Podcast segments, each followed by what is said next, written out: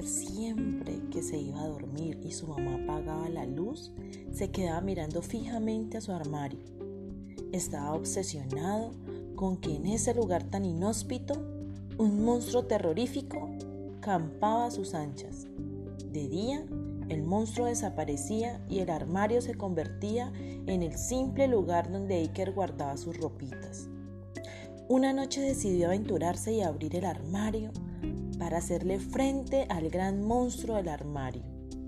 Se acercó sigilosamente, paso a paso, hasta llegar a la puerta. Quiso ser cortés con el monstruo, así que llamó a la puerta. Musitó Iker. ¿Hay alguien ahí? Abrió la puerta muy despacio y entró en el armario. Inmediatamente después, la puerta se cerró y vio a lo lejos, al final del camino, una luz. Muerto de miedo, siguió el camino. Al finalizarlo le sorprendió una vista espectacular. Un paisaje verde con casitas en los árboles y juguetes gigantes. Pero qué divertido parecía todo aquello. De repente, alguien le tocaba la espalda. Se dio vuelta y se sobresaltó al ver un ser peludo con ojos saltones y orejas verdes. ¡Ah! gritó. Había reconocido al monstruo del armario, que en alguna ocasión le había parecido ver. Salió corriendo, salió corriendo a la vez que echaba su vista atrás. Vio como el monstruo le perseguía corriendo.